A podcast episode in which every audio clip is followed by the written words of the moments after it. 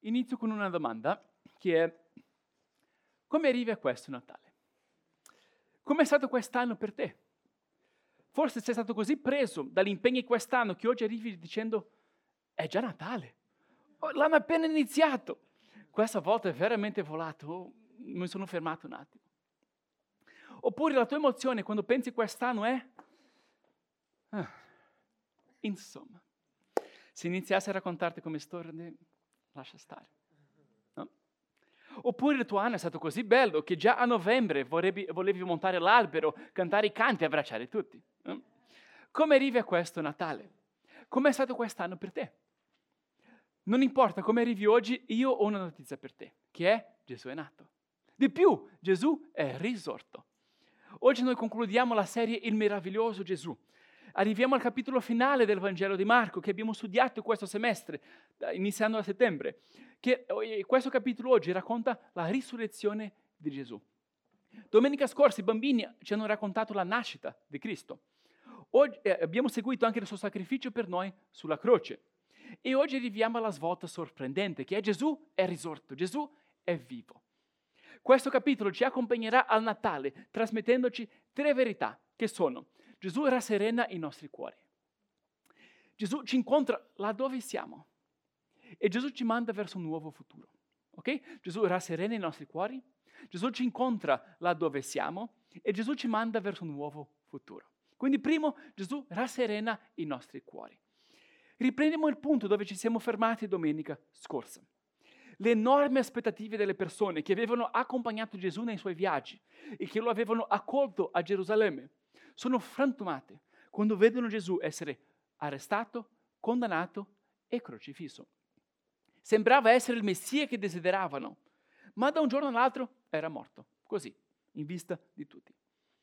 Alcuni si fanno coraggio di prendere il corpo e di seppellirlo vicino lì da dove era stato crocifisso. Ma il sabato giudeo stava per iniziare e non avevano avuto il tempo di preparare il suo corpo per la sepoltura. Quindi domenica presto, all'alba, quando, poi quando fini, era finito il sabato, alcune donne vanno alla tomba per fare questo. Okay? Leggiamo allora come Marco descrive quei momenti. Passato il sabato, Maria Maddalena, Maria, madre di Giacomo, e Salome comprarono degli aromi per andare a ungere Gesù. La mattina del primo giorno della settimana, molto presto, vennero al sepolcro a levare del sole e dicevano tra di loro, chi ci rotolerà la pietra dall'apertura del sepolcro? Ma, alzati gli occhi, videro che la pietra era stata rotolata ed era pure molto grande. Entrate nel sepolcro, videro un giovane seduto a destra, vestito di una veste bianca, e furono spaventate. Ma egli disse loro, non vi spaventate. Voi cercate Gesù, il Nazareno, che è stato crocifisso. Egli è risuscitato. Non è qui, è quel luogo dove l'avevano messo.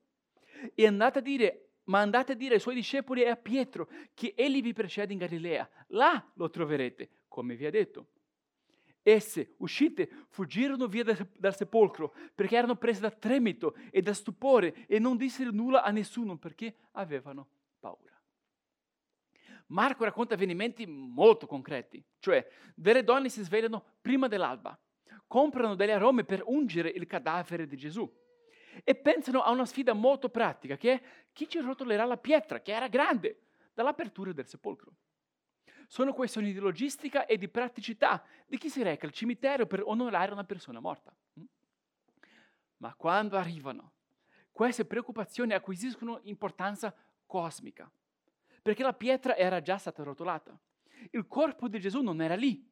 È una figura che Marco presenta come un giovane vestito di una veste bianca e dice non vi spaventate, Gesù è risuscitato, Gesù non è qui. Immagina le loro emozioni in quel momento lo shock, no? le domande, la perplessità. Marco racconta che erano prese da tremito e da stupore. No? Quando ero bambino, mia nonna mi raccontò una storia di una sua amica che una mattina era andata al cimitero per visitare la tomba di una persona cara che era morta. Arrivò alla tomba, stava riflettendo sulla morte, piena di emozioni, quando vide una mano uscire fuori dalla tomba. Si spaventò, oh che scherzi, una mano uscire fuori. Era un barbone che era andato a dormire lì di notte. Disse, non si spaventi signore, stavo dormendo. Che corpo, eh? Immagina, fai una cosa del genere e uccidi l'altro, le verrà un infarto, no? Oh, il barbone è andato a dormire lì. Le donne che si recano alla tomba di Gesù provano emozioni del genere.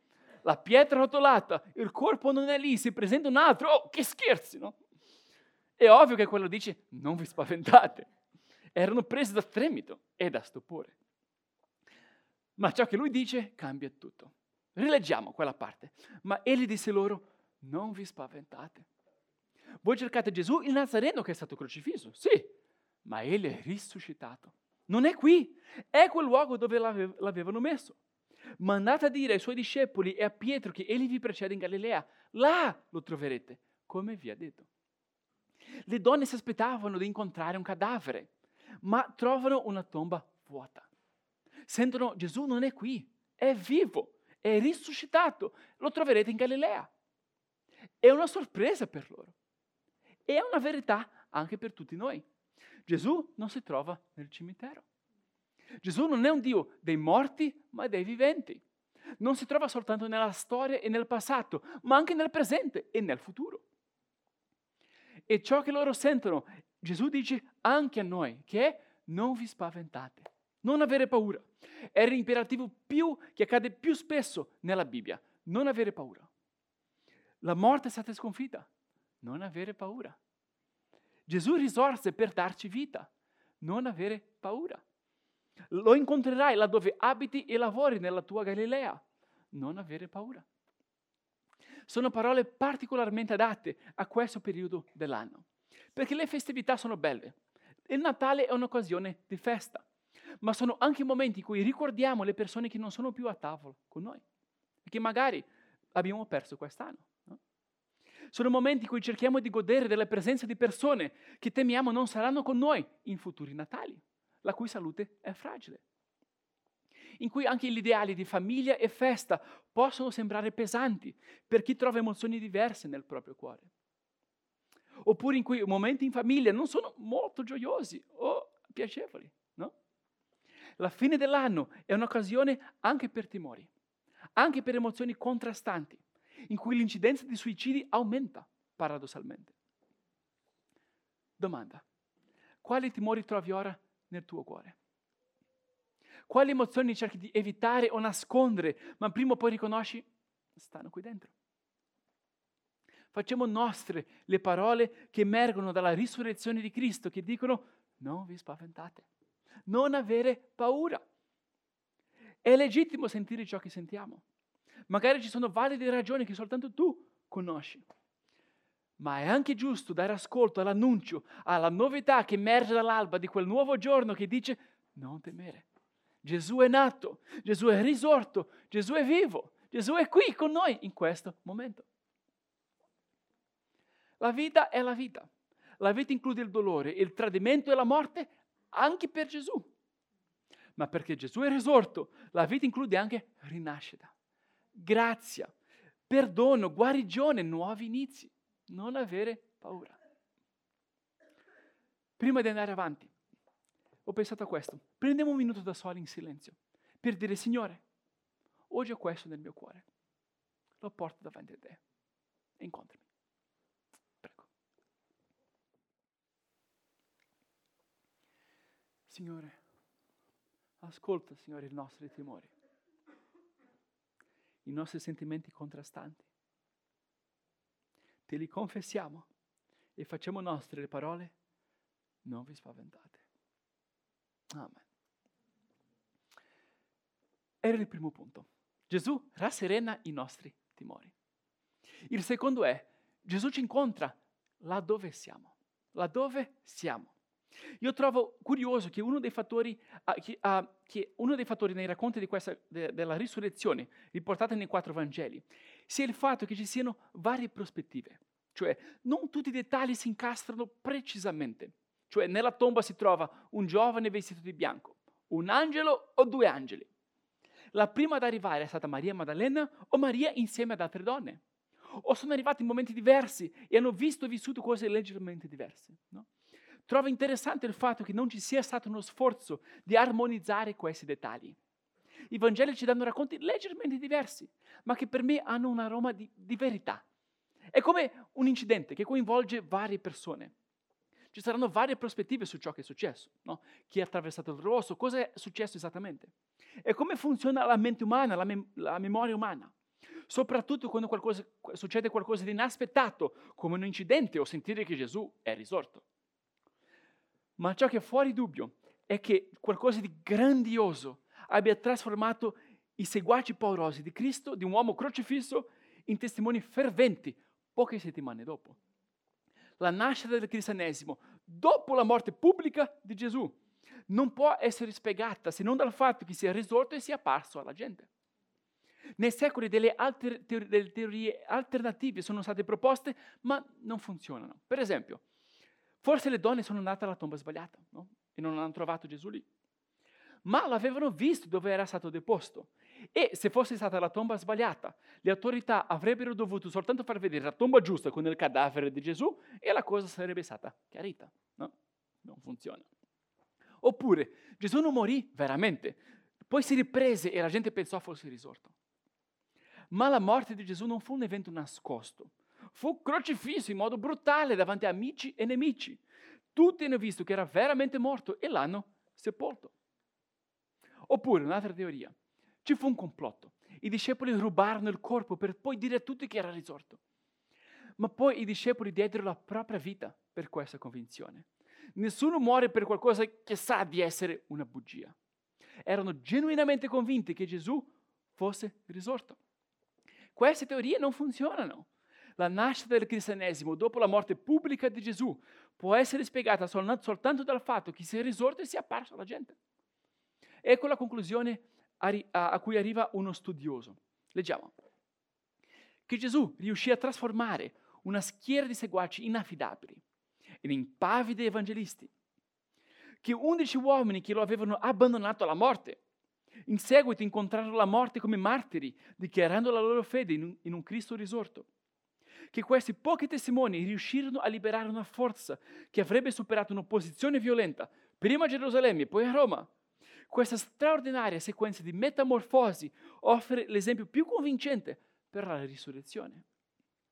Cos'altro spiega il cambiamento repentino in degli uomini noti per la loro codardia e instabilità? Basta leggere le descrizioni dei discepoli nei Vangeli, che sono rannicchiati dietro le porte chiuse, per poi procedere alle descrizioni degli atti degli stessi uomini che proclamano Cristo apertamente nelle strade e nelle celle della prigione, per percepire il significato sismico di ciò che accade la domenica di Pasqua. La risurrezione è l'epicentro della fede. È la base, è la roccia. Marco, nel suo ultimo capitolo, riporta la scoperta della tomba vuota e si ferma. La seconda parte del capitolo, che oggi troviamo tra parentesi nelle nostre Bibbie, non si trova nei manoscritti più antichi di Marco. Sembra essere stata un'aggiunta successiva per riportare gli eventi raccontati negli altri Vangeli. Ma questo non cambia il suo valore, il valore di questa seconda metà. Anzi, riassume anche qui che Gesù è apparso ad altre persone, a molte persone. Quindi leggiamo questa parte qui, dal versetto 9. Ora Gesù, essendo risuscitato la mattina del primo giorno della settimana, apparve prima a Maria Maddalena, dalla quale aveva scacciato sette demoni. Questa andò ad annunciarlo a coloro che erano stati con lui, i quali facevano cordoglio e piangevano. Essi, udito che egli viveva ed era stato visto da lei, non lo credettero. Dopo questo, Gesù apparve in modo diverso a due di loro che erano in cammino verso i campi. E questi andarono ad annunciarlo ad altri, ma neppure a quelli credettero. Poi apparve agli undici mentre erano a tavola e li rimproverò della loro incredulità e durezza di cuore, perché non avevano creduto a quelli che l'avevano visto risuscitato. Mi colpisce la molteplicità di questi racconti. Gesù non si rivela a una persona soltanto, da cui l'intero resoconto dipende. No, si rivela a varie persone, in vari momenti, a volte individual, individualmente, a volte in gruppi, a volte persone che non ci, non ci credevano, come Tommaso. Poi pure Paolo, che perseguitava i cristiani. È il cuore di Gesù. Non si presenta in modo massiccio, ma personale, andando a incontrare individui e gruppi là dove sono, alla tomba, sulla strada, a casa. Prima di morire Gesù predicava a volte nella sinagoga e nel tempio, negli spazi religiosi, sì, ma nella maggior parte delle volte lo incontravano in spiaggia, al mercato, nelle case, sui monti, nelle pianure. Gesù non si presenta in modo unico, oppure in un posto soltanto la Chiesa. A volte le nostre esperienze più vive di Gesù accadono al lavoro, in giro, in mille altri posti. Ci incontriamo nelle domeniche in chiesa nel giorno della risurrezione ed è bellissimo, no? Ma se sperimentiamo Cristo soltanto in chiesa, vuol dire che non stiamo prestando attenzione, che abbiamo diviso in compartimenti la nostra vita. Perché non preghiamo invece, Signore, mi accompagni all'università, rimani vicino a me mentre lavoro, aiutami a vederti riflesso sul viso delle persone nella metro. Gesù viene a incontrarci laddove siamo. La nostra fede non può esistere soltanto di domenica e in chiesa. Non può avere limiti temporali o spaziali. No, abbraccia tutta la vita. Anche il lavoro, le interazioni nel quartiere, i rapporti a casa. È una delle ragioni per cui in settimana non realizziamo un altro incontro come questo, simile alla domenica, ma ci incontriamo in case, in case. È speciale aprire casa, sedersi a tavola, vivere la fede nell'ambiente familiare, pregare nel salotto di qualcun altro, parlare di Dio nella cucina di un'altra persona. Ci aiuta a non coltivare una fede tempio-centrica, ma una fede che esce fuori, che to- tocca tutte le aree della vita.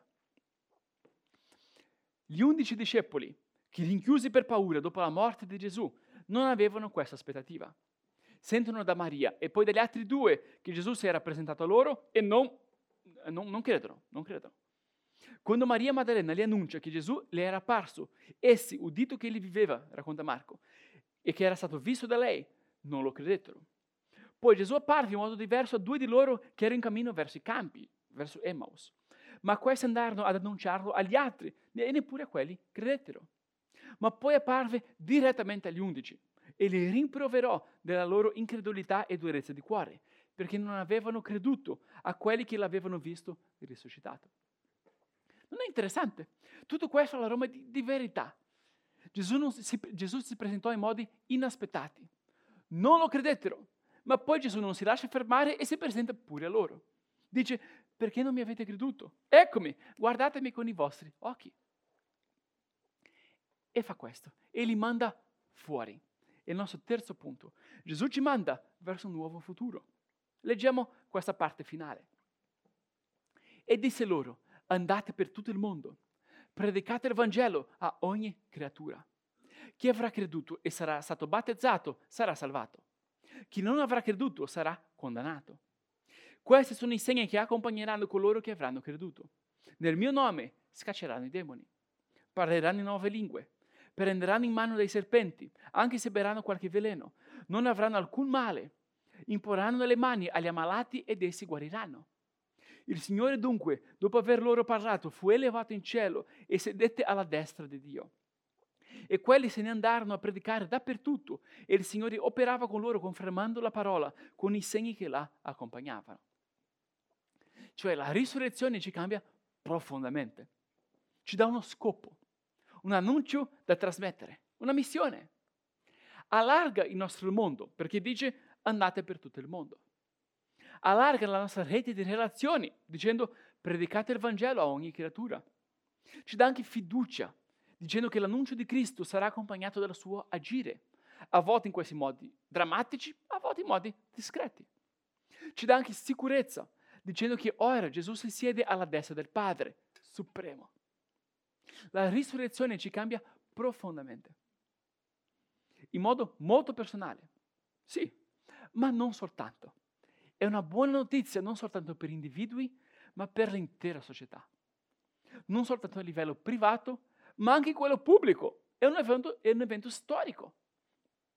E è di più, è l'irrompere in, in questo mondo della nuova creazione nell'attuale mondo è un anticipo della risurrezione futura di chi crede. La Bibbia descrive lo Spirito Santo come una caparra che anticipa parte della trasformazione che avverrà. Leggo cosa disse uno teologo a riguardo, molto interessante. Lui scrive, la risurrezione pertanto incide necessariamente sul mondo pubblico. La risurrezione non è per così dire un evento altamente peculiare all'interno del mondo presente, anche se è anche quello, ma è principalmente l'evento di definizione della nuova creazione, il mondo che nasce con Gesù. L'affermazione avanzata nel cristianesimo è di tale portata. Gesù di Nazareth introduce non solo una nuova possibilità religiosa, non semplicemente una nuova etica o una nuova via di salvezza, ma una nuova creazione. La Bibbia ci dà non soltanto un passato che ci ispira, ma anche un futuro che ci attira. E l'evento scatenante di questo, l'irrompere di questo futuro nel mondo presente, è la risurrezione di Cristo. È per noi come una nuova rinascita. Facciamo nostra la sua morte con il battesimo scendendo nelle acque e la sua poi risurrezione, il risalendo per una, nu- una nuova vita. Ci dà anche l'annuncio della rinascita dell'intero mondo. Possiamo dire il mondo sarà diverso. Il mondo può essere diverso. Ci sarà riconciliazione, guarigione, una nuova creazione. Fai tuo questo futuro. Faccio un paragone, un'illustrazione riguardo questo. Qualche anno fa ho letto un libro chiamato Alla ricerca di un significato della vita, di Viktor Frankl. Racconta la sua esperienza di prigioniero nei campi di concentramento nazisti durante la seconda guerra mondiale. Descrive la disperazione di non poterne uscire, la differenza tra quelli che sopravvivevano e quelli che poi si arrendevano e morivano lì. Per Frankl il momento della resa non avveniva a causa dell'atteggiamento riguardo alla sofferenza di quei momenti lì, ma quando un prigioniero perdeva la sua visione per il futuro. Che leggo cosa scrive. Un prigioniero che ha perso la sua fede nel futuro, il suo futuro, è dannato. Con la sua perdita di fede nel futuro, lui perdeva anche la sua fermezza spirituale. Lui si lasciava declinare e si apriva alla decadenza mentale e spirituale. Nessuna supplica, nessun colpo, nessuna minaccia aveva effetto. Rimaneva per terra, quasi senza muoversi. Misero colui che non vedeva più senso nella sua vita, nessun obiettivo, nessuno scopo e così nessuna ragione per andare avanti. Fra poco si sarebbe perso. I prigionieri che molavano erano i prigionieri che non riuscivano più a immaginare un mondo oltre quei campi di concentramento. Le persone che molano oggi sono le persone che non riescono a immaginare un mondo oltre questo, un mondo diverso da questo. Ma Gesù sconfigge la morte, risorge e prepara una nuova creazione.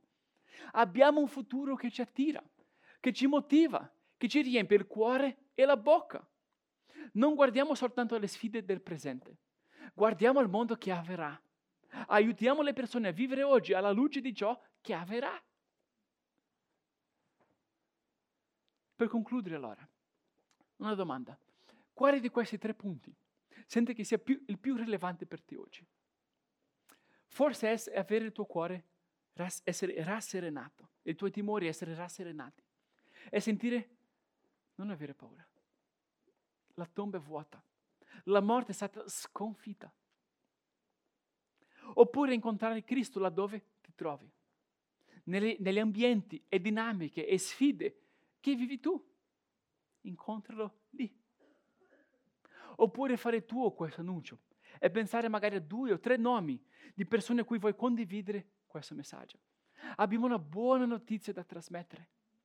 Gesù rasserena i nostri timori. Gesù ci incontra laddove siamo e Gesù ci manda verso un nuovo futuro. Quindi ora commemoriamo questa risurrezione. Ci incontriamo nel giorno della vittoria, di domenica, per fare nostra la morte e la risurrezione di Gesù.